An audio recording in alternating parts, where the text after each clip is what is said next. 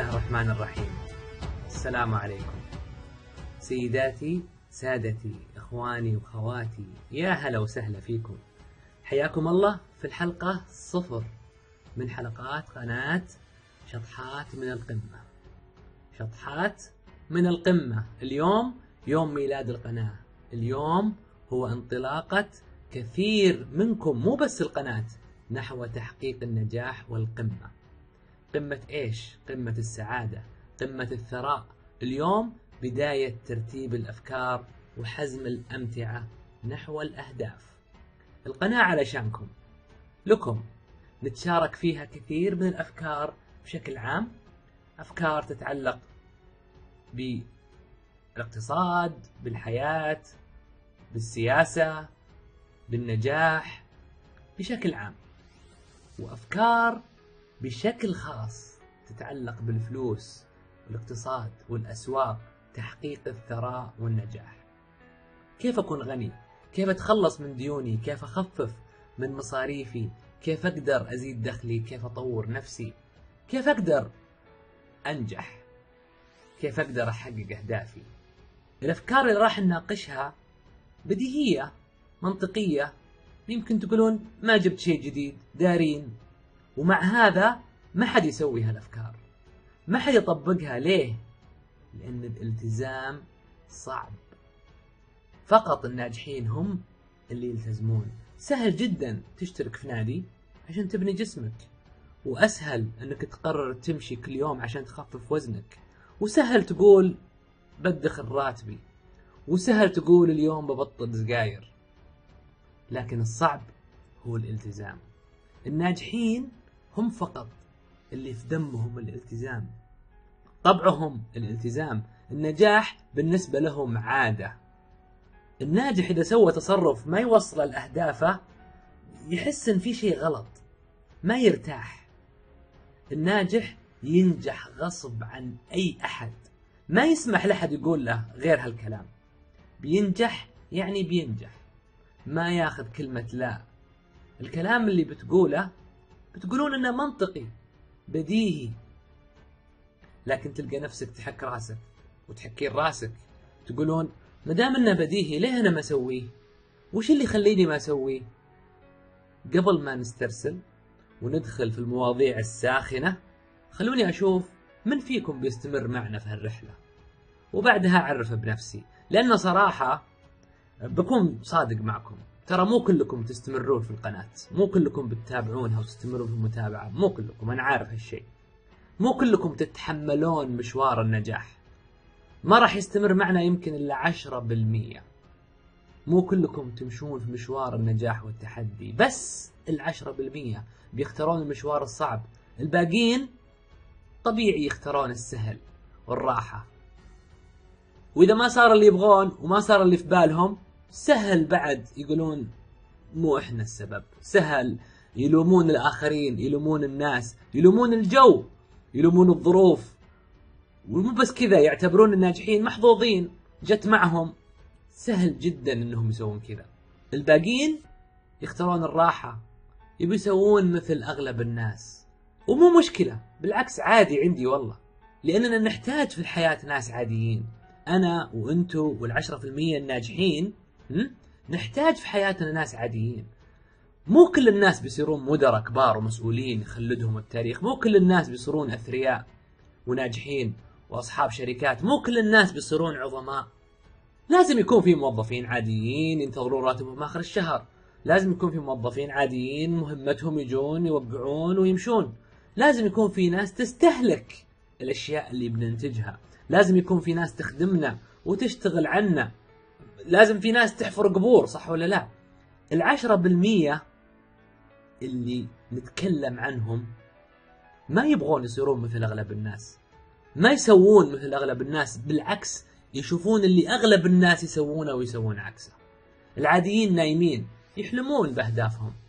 أما الناجحين سهرانين يشتغلون على تحقيق أحلامهم وأهدافهم ويعيشون أحلامهم. العاديين إذا سألتهم يقولون ما أدري. ما أدري ترفع قدري. أما الناجحين يقولون ما أدري بس ليه ما أدري؟ مفروض إني أدري. شلون ما أدري؟ كيف تفوتني هذه؟ العاديين يحملون غيرهم مسؤولية فشلهم.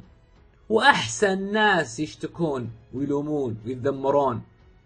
الناجحين يتحملون بأنفسهم مسؤولية تعثرهم. يخلقون من المشكلة فرصة. العاديين ينتظرون الوقت المناسب عشان يبدون. بكرة ببدأ بكرة بسجل في النادي بكرة بسوي بعد بكرة بصلح. بيحترون الوقت المناسب اللي عمره ما جاء. أما الناجحين دائما الوقت المناسب الحين. الآن هم اللي يجيبون الوقت المناسب لهم. إحنا عارفين إن مو كل الناس بيصيرون ناجحين وهذا الشيء خلصين منه براحتهم. بالعكس مو عيب فيهم في ناس مبسوطين على وضعهم مرتاحين أنا الله لا يغير علينا. بالعكس أحبهم ما ما أكرههم ولا أقول فيهم شيء. بس في ناس ودهم ينجحون ودهم يطيرون ودهم ينطلقون. فعلا يبغون يحققون أهداف من كبر هالأهداف يستحون يقولونها عشان ما يضحكون عليهم الناس العاديين. هذول هم اللي أبغاهم هذول هم اللي بيستمرون معنا. لكن هذولي ما لقوا قناة مثل هالقناة. تاخذ بيدهم تشاركهم نفس الأفكار تشجعهم على المواصلة توجههم تاخذ بيدهم إذا تعثروا. العشرة بالمية من الناس الناجحين يملكون ثروة مقدارها 90% من ثروة الباقيين من الناس. والتسعين بالمية الناس العاديين يملكون بس عشرة في المية من ثروة الناجحين. وهالشيء من الله خلق الدنيا يعني مو بس في العصر الحديث من زمان ودائما 90% من الناس عاديين وعشرة هم النخبة وهم اللي فوق. فكيف نكون من اللي فوق؟ كيف نكون من العشرة في المية اللي فوق؟ إيش عندنا الآن نقدر نبني عليه؟ إيش سلبياتنا اللي نقدر نتخطاها؟ هذه فكرة ورسالة القناة هذا البودكاست. مشوار راح نكون من خلاله مجتمع يحمل فكر ثري في المال في الصحة في العلاقات الاجتماعية في المعرفة. هدفنا في القناة نرفع مستوى الوعي المالي. نغير طريقة التفكير بخصوص المال. تغيير طريقة التعاطي مع الأخبار والضوضاء اللي حولنا. قراءة الأحداث حولنا بطريقة غير الناس العاديين. نتعرف على أفكار. نتعود نكون جاهزين للفرص إذا جت.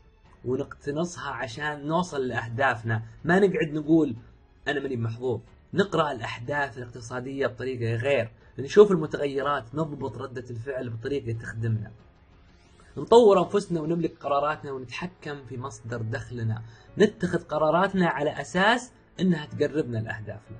في سلسلة حلقات كل حلقة حوالي عشر دقائق تزيد دقيقة دقيقتين تنقص دقيقة دقيقتين. على مدى يومين في الأسبوع الأحد والأربعاء. وممكن نغير بعدين نزيد ننقص حسب طلبكم. عشر دقائق تبدأ فيها يومك. تسمع فيها شيء جديد مفيد في السيارة مع هالزحمة والعالم مختثة لا أنت قاعد تستمتع في البيت. قبل ما تنام تجرب تسمع شيء يخليك تقوم بكرة بنفسية أحلى. من هو ذا محمد اليحيى؟ اللي جالس ينظر علينا.